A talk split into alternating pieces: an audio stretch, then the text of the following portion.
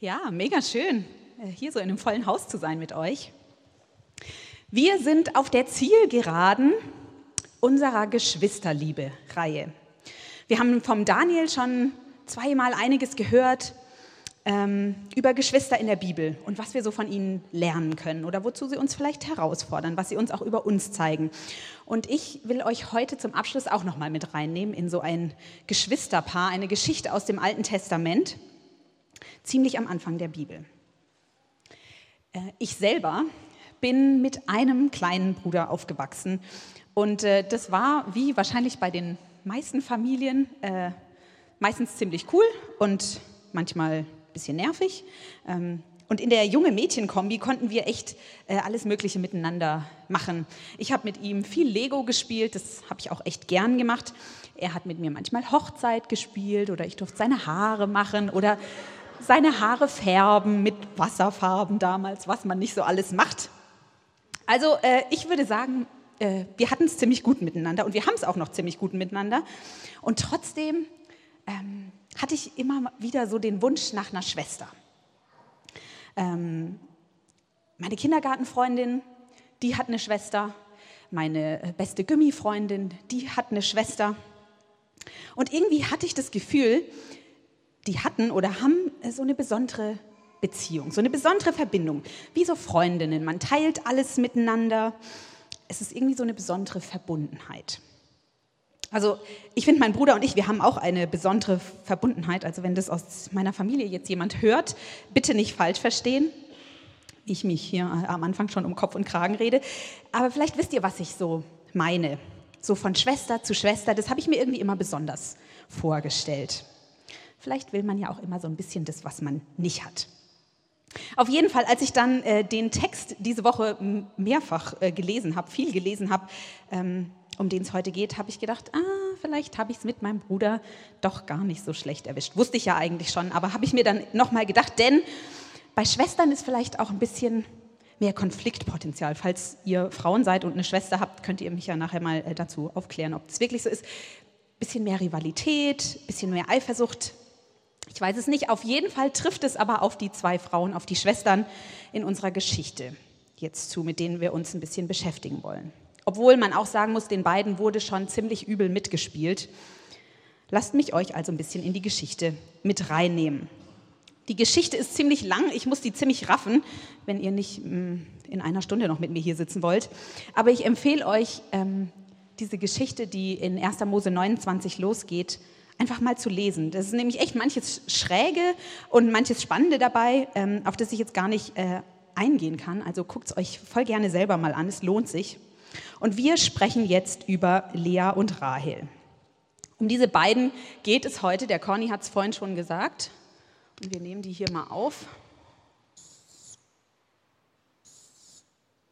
Die Rahel, die war wohl so eine ganz hübsche.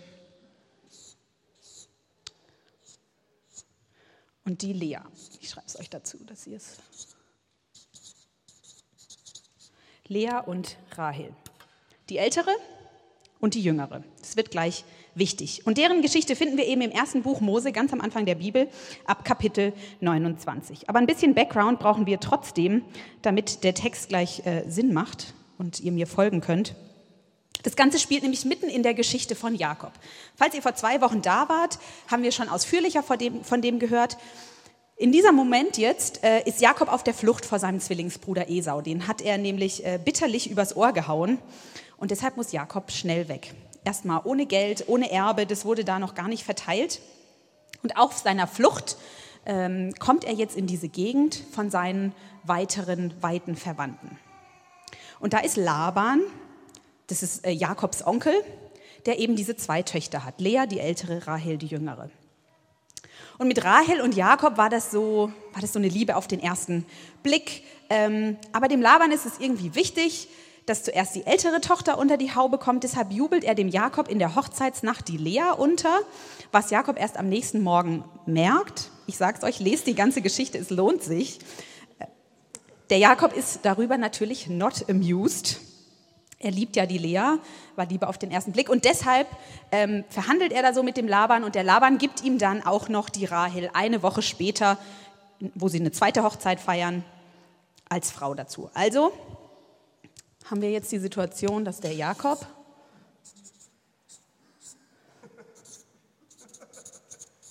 äh, erst verheiratet ist mit der Lea, was er eigentlich nicht wollte, aber und dann ist er verheiratet mit der Rahel. Zwei Frauen, zwei Schwestern, zwei Frauen äh, von Jakob. Hm, beide bekommen noch eine Magd mit in die Ehe, wird auch äh, später wichtig. Also vier, vier Personen, vier Frauen da um, um Jakob. Und ähm, genau, Hoch, zwei Hochzeiten, vier Frauen.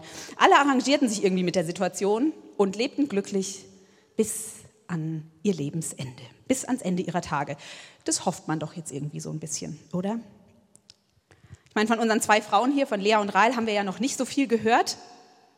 Persönlich von ihnen bisher waren sie nur ein bisschen wie so die Spielbälle in den Händen ihres Vaters und von Jakob, ihres neuen gemeinsamen Ehemanns. Und natürlich ist es jetzt so meine westliche 2019-Perspektive, aber ich glaube, ähm, da ist doch irgendwie ein bisschen Drama vorprogrammiert, oder? Kultur und Zeit hin oder her. Und dann steht am Ende dieses Hochzeitsabschnitts, wo das alles beschrieben wird, ein Satz, der die Situation noch mal echt schlimmer macht. Da steht nämlich, ich habe es euch mitgebracht, und er, von Jakob ist die Rede, er hatte Rahel lieber als Lea. Oh je. Was da genau steht, wenn wir uns das Hebräische anschauen, ist, und er liebte auch Rahel mehr als Lea. Er liebte auch Rahel mehr als Lea. Und manche machen dann aus der Übersetzung das vom Sinn her.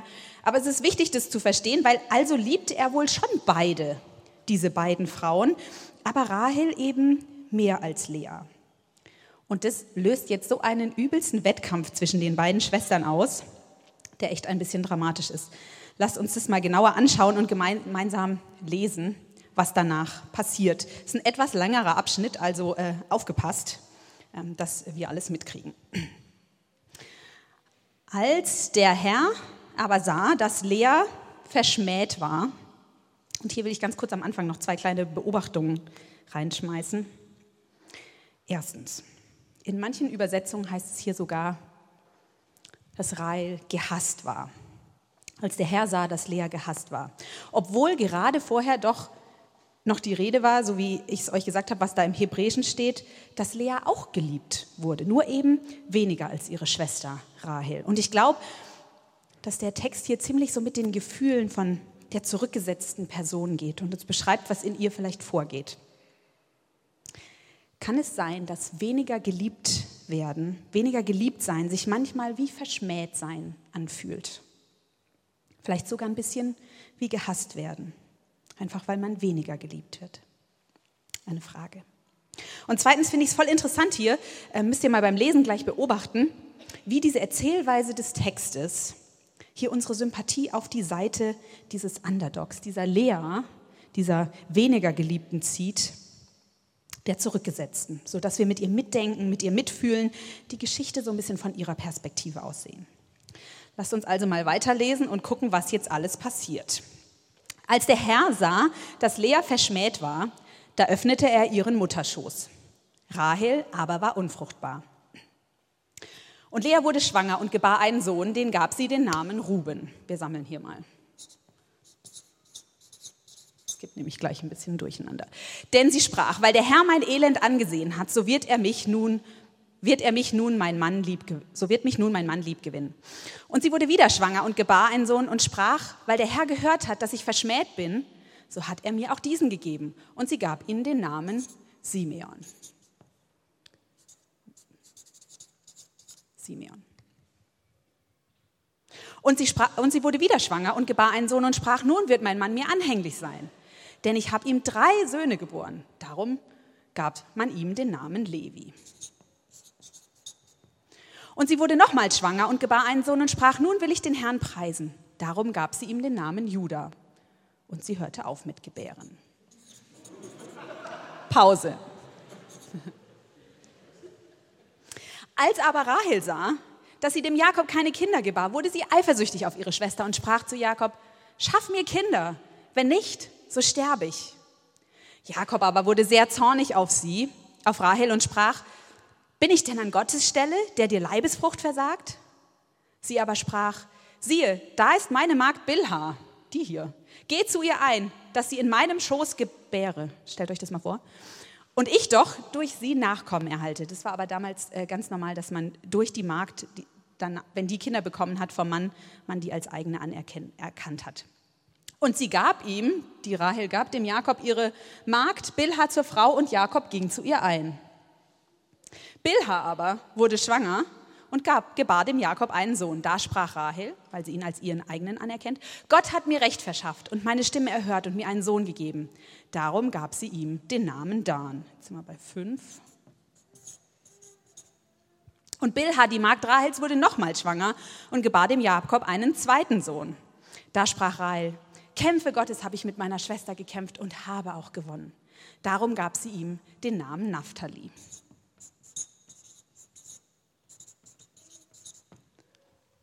Als nun Lea sah, dass sie aufgehört hatte zu gebären, nahm sie ihre Magd Silpa, die hier, und gab sie Jakob zur Frau. Und Silpa, Leas Magd, gebar dem Jakob einen Sohn. Da sprach Lea, ich habe Glück. Und sie gab ihm den Namen Gad. Zimmer bei sieben. Danach gebar Silpa, Leas Magd, dem Jakob einen zweiten Sohn.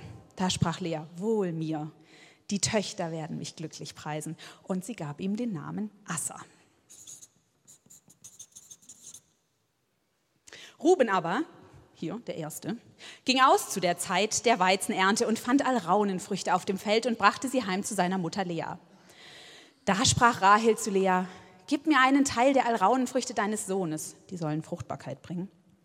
Sie antwortete ihr, ist das nicht genug, dass du mir meinen Mann genommen hast? Und willst du auch die Alraunenfrüchte meines Sohnes nehmen?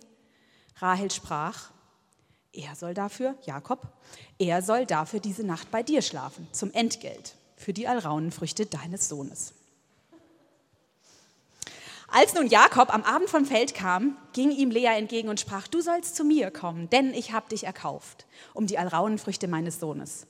Und er schlief in jener Nacht bei ihr. Und Gott erhörte Lea und sie wurde schwanger und gebar dem Jakob den fünften Sohn.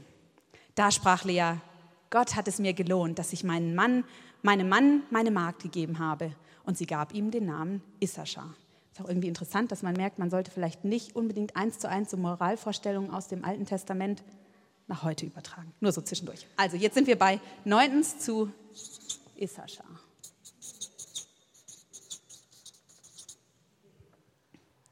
Und Lea wurde noch einmal schwanger und gebar dem Jakob den sechsten Sohn. Und Lea sprach, Gott hat mich mit einer guten Gabe beschenkt. Nun wird mein Mann wieder bei mir wohnen, denn ich habe ihm sechs Söhne geboren und sie gab ihm den Namen Sebulon. Danach gebar sie eine Tochter, der sie den Namen Dina gab. Die schreibe ich mal. Töchter sind so ein bisschen anders behandelt früher, deshalb schreibe ich die mal so noch dazu. Ja, leider. Ähm, aber Gott gedachte an Rahel und öffnete ihren Mutterschoß. Und sie wurde schwanger und gebar einen Sohn und sprach, Gott hat meine Schmach von mir genommen. Endlich. Und sie gab ihm den Namen Josef und sprach, der Herr wolle mir noch einen Sohn dazugeben. Also sind wir jetzt hier bei Rahel 11. Und die hat dann tatsächlich ähm, nach einer Weile noch einen Sohn bekommen von Jakob, den Benjamin. Soweit mal.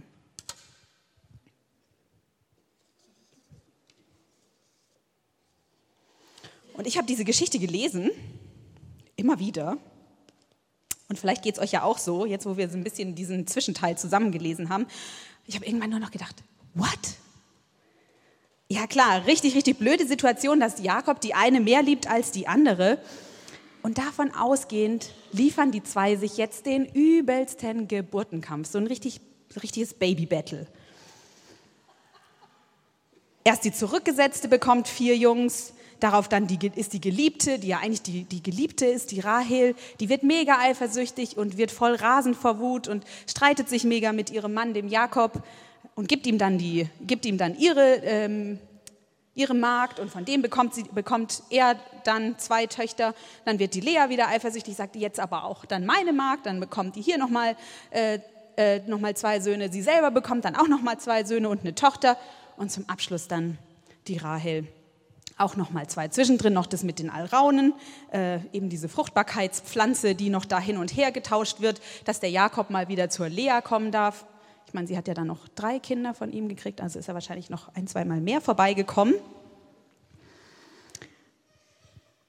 Und Rahel, bei der Geburt dieses zwölften Sohnes von Jakob, ihres zweiten leiblichen Sohnes, stirbt sie tatsächlich eine Weile nach dieser, nach dieser Geschichte, ähm, was den Jakob, weil Rahel äh, sein Leben lang irgendwie die Geliebtere bleibt, in eine mega Trauer stürzt, was dazu führt, dass er diese Liebe zu Rahel auf diese zwei Söhne projiziert und die Liebe hat als die anderen, was dann in der nächsten Geschichte zu wiederum einen Haufen Probleme führt und es mit sich bringt. Was, man mit Lea, was mit Lea passiert, ähm, erfährt man erst äh, nicht mal, hört man dann nicht mehr wirklich erst später, wird so ein bisschen nebenbei von ihrem Tod berichtet. Sie bleibt ihr Leben lang die weniger Geliebte. Dieser Babykampf ist schon ein bisschen kurios, oder? Haben es zusammen ja gerade gelesen. Was kann man denn daraus jetzt lernen? gibt nicht wirklich eine Lösung vom Problem, es gibt kein Happy End irgendwie am Schluss, gerade für die Lea, mit der wir ja so ein bisschen hier auch mitfühlen. Was ist denn hier wirklich los? Und ich glaube, hier sind zwei Schwestern, die um ihren Platz kämpfen, die um die Liebe dieses Mannes kämpfen. Und was sie tun und wie sie es tun, kommt uns doch ganz schön lächerlich vor und ganz schön krass und ganz schön verrückt. Die beiden, die das Gefühl haben, nicht genug zu bekommen die ein echtes verrücktes Verhalten dann an den Tag legen, die verrückte Dinge machen, um mehr geliebt zu werden als der andere, um einen Platz zu bekommen, ihren Platz zu behalten, um wichtig zu sein. Ganz schön verrückt, was die da machen, oder? Aber ich glaube, wenn wir mit diesem Gedanken kurz innehalten und wenn wir wirklich, wirklich ehrlich sind, dann wird uns diese Geschichte zum Spiegel. Was tun wir nicht alles, um geliebt zu werden? Um geliebter zu sein als jemand anderes? Was tun wir nicht alles, um wichtig zu sein, um wichtiger zu sein als jemand anders? Was tun wir nicht alles, um einen Platz zu bekommen, um unseren Platz zu behalten? Ich glaube, auch wir haben ein bisschen Rahel und ein bisschen Lea in uns. Ich habe eine Rahel und eine Lea in mir. Was investiere ich, was investieren wir nicht alles in Äußeres, in Sichtbares, um geliebt zu werden? Für Rael und Lea ging es mit dem Kinderkriegen in ihrer Zeit total um ihren Ruf, auch um Versorgung. Später, wenn man keine Kinder hatte, hatte man keine Versorgung, wenn man älter wurde. Also das war so nach dem Motto, je mehr, desto besser. Es ging um ihren Ruf. Dafür haben sie alles gegeben, sich einen riesen Stress gemacht. Über Jahre ging das ja, vielleicht sogar Jahrzehnte. Sie haben gebuhlt, versucht, den anderen auszuspielen, sich im Rennen nach vorne zu bringen. Und ich? Was tue ich nicht heute alles für meinen Ruf, für meinen Ansehen, bei anderen Leuten, bei meinen Freunden, bei euch, bei Kollegen? Weil ich wichtig sein will, weil ich letztendlich geliebt werden will. Was tue ich nicht alles, dass ihr das und das von mir denkt? Welche Masken polieren wir ganz schön auf, wenn wir außer Haus sind? Oder was investieren wir in unsere Figur? Wie hungern wir uns runter oder pumpen uns auf, um gesehen zu werden, weil wir geliebt werden wollen?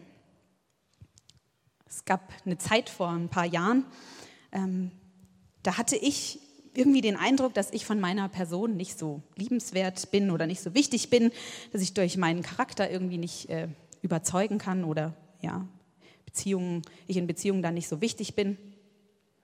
Und irgendwie kam ich dann im, auf die im Nachhinein ziemlich lächerliche Idee, dass ich das ja mit meinem Aussehen kompensieren könnte.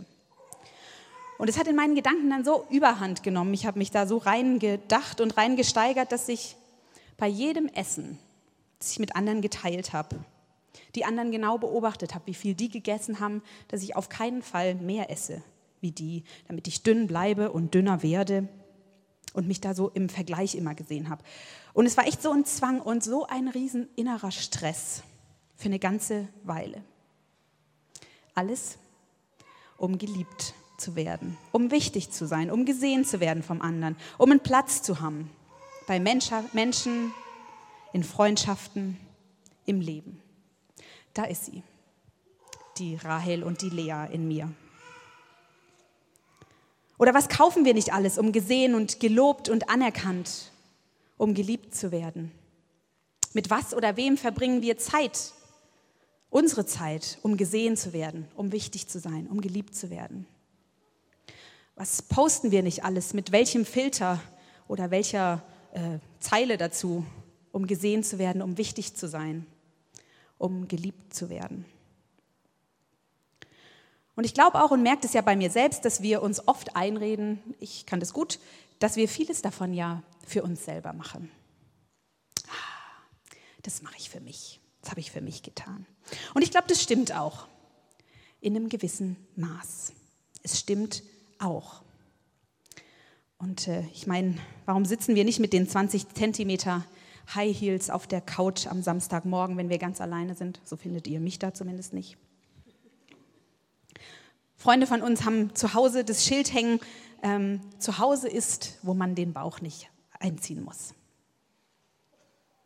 Wenn ich ganz für mich bin, bin ich anders, als wenn ich im Spotlight bin und von Menschen oder von Menschen gesehen wird. Wenn du ganz für dich bist, glaube ich auch, bist du anders, als wenn du gesehen wirst von Menschen. Und ich glaube, weil wir geliebt werden wollen. Und dafür machen wir auch mitunter echt verrückte und lächerliche Sachen und vor allem machen wir uns einen Haufen Stress. Geht in den nächsten Tagen nochmal mit diesem Blick durch den Tag, wo ihr das in euch entdeckt, diese Rahel und die Lea. Das Schöne an den beiden, an Rahel und Lea, ist, glaube ich, dass sie uns zeigen, dass dieses Stressen und geliebt sein wollen, dass das ganz, ganz tief menschlich ist. Dass es das schon immer gegeben hat, vor ein paar tausend Jahren. Und ich glaube, dass es das auch immer geben wird, solange wir Menschen sind. Und ich glaube, das wird nicht aufhören. Was machen wir jetzt also damit? Das ist ja irgendwie so eine Spannung. Wir werden das nicht endgültig los, glaube ich, aber ich glaube, wir können trotzdem Schritte gehen. Weg von diesem Stress, von diesem Kämpfen, was wir hier bei den Ladies auch entdecken, von diesem Abmühen. Wir können weg von dem Schritte gehen hin zu mehr Frieden mit uns selber und auch mit Gott. Und ich habe zwei Tipps für euch zum Schluss, ähm, oder für uns eigentlich, weil, äh, wie ihr ja schon gehört habt, stecke ich bis zum Hals in dieser Geschichte auch mit drin. Den ersten Tipp oder Gedankengang, den könnt ihr, glaube ich, voll gut mitgehen, egal ähm, wo ihr gerade mit Gott steht oder wenn ihr nicht so genau wisst, wo ihr mit Gott steht oder wenn ihr ganz genau wisst, äh, was ihr, dass ihr nicht so viel von ihm haltet. Ich glaube nämlich, dass wir oft denken und erleben, dass es sich mit dem Geliebtsein, mit dem Wichtigsein immer so verhält, wie bei dem Jakob hier. Einer ist es mehr, einer ist es weniger. Einer ist wichtiger, einer weniger. Einer ist mehr geliebt, einer weniger. Und ich glaube, auch wir machen die Erfahrung oder kennen dieses Gefühl, dass weniger geliebt, weniger wichtig zu sein, sich manchmal anfühlt wie verschmäht sein. Vielleicht ein bisschen sogar wie gehasst werden. Zumindest, dass es sich so anfühlt. Und ich glaube, dann steigen wir ganz schnell auf so eine Wippe auf, wo es nur oben oder unten gibt. Wichtiger oder unwichtiger. Wichtiger oder unwichtiger, auf so eine Wippe. Und damit ich nicht der bin, der weniger geliebt oder weniger wichtig ist, muss ich ja dann dafür sorgen, dass ich eben oben bin. Ich muss mich abmühen, ich muss kämpfen, weil es direkt mit meinem Wert zusammenhängt, den ich davon abhängig mache, ob ich geliebt bin oder eben nicht. Ob ich wichtiger bin oder weniger wichtig, oben, unten. Unser Wert, ich kenne das von mir, entsteht, glaube ich, ganz oft für uns in Relation zu jemand anderem. Und da landen wir entweder oben oder unten. Und egal, ähm, ob das jetzt eine schwierige Situation mit einem schwierigen Menschen für euch ist oder vielleicht auch eine Situation mit einem geliebten Menschen von euch, glaube ich, kennen wir diese Situation, in denen wir kämpfen, diese Wippe, oben, unten, wichtiger, unwichtiger. Und ich möchte euch einfach ermutigen, zu einem bewussten Schritt da auszusteigen. Und ich habe es mal genannt, die Gleichwertigkeitsbrille aufzusetzen. Die Gleichwertigkeitsbrille. Auf Augenhöhe euch zu begegnen, dass wir uns auf Augenhöhe begegnen, dass ihr anderen auf Augenhöhe begegnet, mit denen ihr eigentlich kämpft. So wie wir mit jemand sprechen, wenn wir uns unterhalten und auf ganz, ganz physisch, ganz körperlich auf Augenhöhe miteinander stehen, diese Haltung auch zu meiner inneren Haltung zu machen, zu meiner emotionalen Haltung. Mich selbst oder den anderen nicht nach oben oder unten zu platzieren, sondern auf gleicher Ebene. Und äh, klar, äh, wir sind alle ein bisschen unterschiedlich groß. Manche sind größer, manche sind kleiner. Und da hinkt auch dieses Bild ein bisschen. Aber ich denke, ihr wisst, was ich meine mit diesem, wo wir uns körperlich Eye to Eye auf Augenhöhe treffen, diese Haltung zu unserer Inneren zu machen. Versuch's doch mal. Das ist eine Übungssache. Dieser, dieser Blick, diese Sichtweise, Übt es doch einfach mal ein bisschen. Erinner dich in, in diesen schwierigen Situationen, wenn du merkst, wie der Stress wieder losgeht in dir und das Kämpfen losgeht, um die Liebe, ums Wichtigsein, ums Geliebtsein. Schau, wie du diesen Menschen ganz physisch eigentlich auf Augenhöhe gegenüberstehst, wie du ihnen begegnest, Eye to Eye, Auge zu Auge. Und nimm dir vor, das auch zu deiner inneren Haltung zu machen, zu deinem Blick auf den anderen und damit ja auch zu dem Blick auf dich. Der verändert sich nämlich dann auch. Du bist wichtig, Punkt. Der andere ist wichtig, Punkt. Jeder an seinem Platz. Auch bei Lea und Rahel gab es nämlich in der Geschichte eigentlich genug Platz für beide. Später in der Bibel im Buch Ruth werden sie beide ganz gleichwertig beschrieben als die Frauen, die das Haus Israel errichtet haben die quasi die Mütter des Volkes Israel waren. Und alle Juden danach werden sich zurückbeziehen darauf, von welchem dieser Söhne sie abstammen. Und da werden die beiden total gleichwertig be, äh, beschrieben. Beide hatten ihren Platz. Keiner mehr, keiner weniger. Beide hatten ihren Platz in Gottes Geschichte. Und ich bin davon überzeugt, dass das zu trainieren, diese Gleichwertigkeitsbrille zu trainieren, unheimlich viel Stress nehmen wird und mehr inneren Frieden bringt. Für uns und in deinen Beziehungen. Probier es doch mal aus und gib nicht gleich auf, weil es ist ein Weg. Und der zweite Tipp ist, glaube ich, nicht nur meine Perspektive mir bewusst zu machen oder zu verändern, sondern mir Gottes Perspektive auf mich bewusst zu machen. Letztendlich steckt, glaube ich, in diesem ersten Tipp auch schon voll seine Perspektive, weil er uns, so glaube ich, absolut gleichwertig geschaffen hat. Aber ich glaube, Gott setzt hier noch einen drauf. Gott liebt nämlich ganz anders als Jakob. Gott liebt ganz anders als wir Menschen. Ich glaube, wir sehen oft so und erleben das, dass wir unterschiedlich leben. Und ich glaube, das ist auch was Menschliches, dass wir X und Y nie gleich leben, lieben können, weil X und Y einfach nicht gleich sind. Aber bei Gott geht es. Er liebt alle. Er liebt jeden, jeden von uns gleich und jeden doch mega individuell und mega persönlich. Und dabei müssen wir ihm sowas von gar nichts vormachen. Er weiß, wie ich, er weiß, wie du Samstag oder Sonntagmorgen auf dem Sofa aussieht, alleine, ohne High Heels. Er sieht hinter unsere Masken.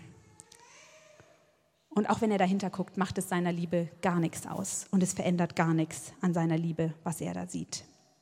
Im Neuen Testament schreiben die Autoren äh, da dann davon, dass nichts uns von Gottes Liebe trennen kann. Nichts kann dazwischen kommen, was wir tun oder was wir nicht tun oder was wir denken, wie wir sind. Und an anderer Stelle heißt es, er hat uns sowieso zuerst geliebt. Bevor wir irgendwas gemacht haben, bevor wir irgendwas gewusst haben, er hat uns zuerst geliebt. Und seine Liebe verändert sich nicht. Und wenn wir schon bei dieser Eye-to-Eye, -Eye, dieser Perspektive auf Augenhöhe sind, Weihnachten kommt bald, äh, ob wir es wahrhaben wollen oder nicht, ähm, ist er nicht dieser große, eigentlich unerreichbare Gott, der runtergekommen ist, der uns nahe gekommen ist, um uns auf Augenhöhe zu begegnen. Nicht als weit weg Gott, sondern als ganz nah und ich schaue dir in die Augen. Das war damals so und ist heute auch noch so, dass Gott dir auf Augenhöhe, Auge zu Auge begegnen will. Und dass Jesus uns damals seine Liebe vorgelebt hat und gezeigt hat, wie er liebt, wie Gott liebt und wir davon ganz viel lernen können. Mach dir das bewusst, wie Gott liebt, wie Gott so anders liebt als wir Menschen. Lass dich davon erfassen, immer wieder von seiner Perspektive auf dich. Hol dir Gottes Frieden in dein Leben und in deine Liebes- und in deine Platzkämpfe. Indem du dir immer wieder bewusst machst, dass du deinen Wert auch von ihm abhängig machen kannst. Von seiner großen, großen, so anders seienden Liebe. Von seiner unveränderlichen Liebe für dich. Wir als City Church haben uns zehn Werte formuliert, die wir gemeinsam leben und immer mehr anstreben wollen. Und eines davon echt sein. Ich habe euch kleine Karten auf die Stühle gelegt. Vielleicht findet er sie, ihr sie wieder, sonst könnt ihr mich auch noch nachher nach so einer kleinen Karte fragen. Und echt sein haben wir definiert, es steht auch drauf, wir wollen Beziehungen liebevoll, ehrlich und authentisch leben. Beziehungen liebevoll, ehrlich und authentisch leben. Auf Augenhöhe, gleichwertig, mit Gottes Liebe im Nacken.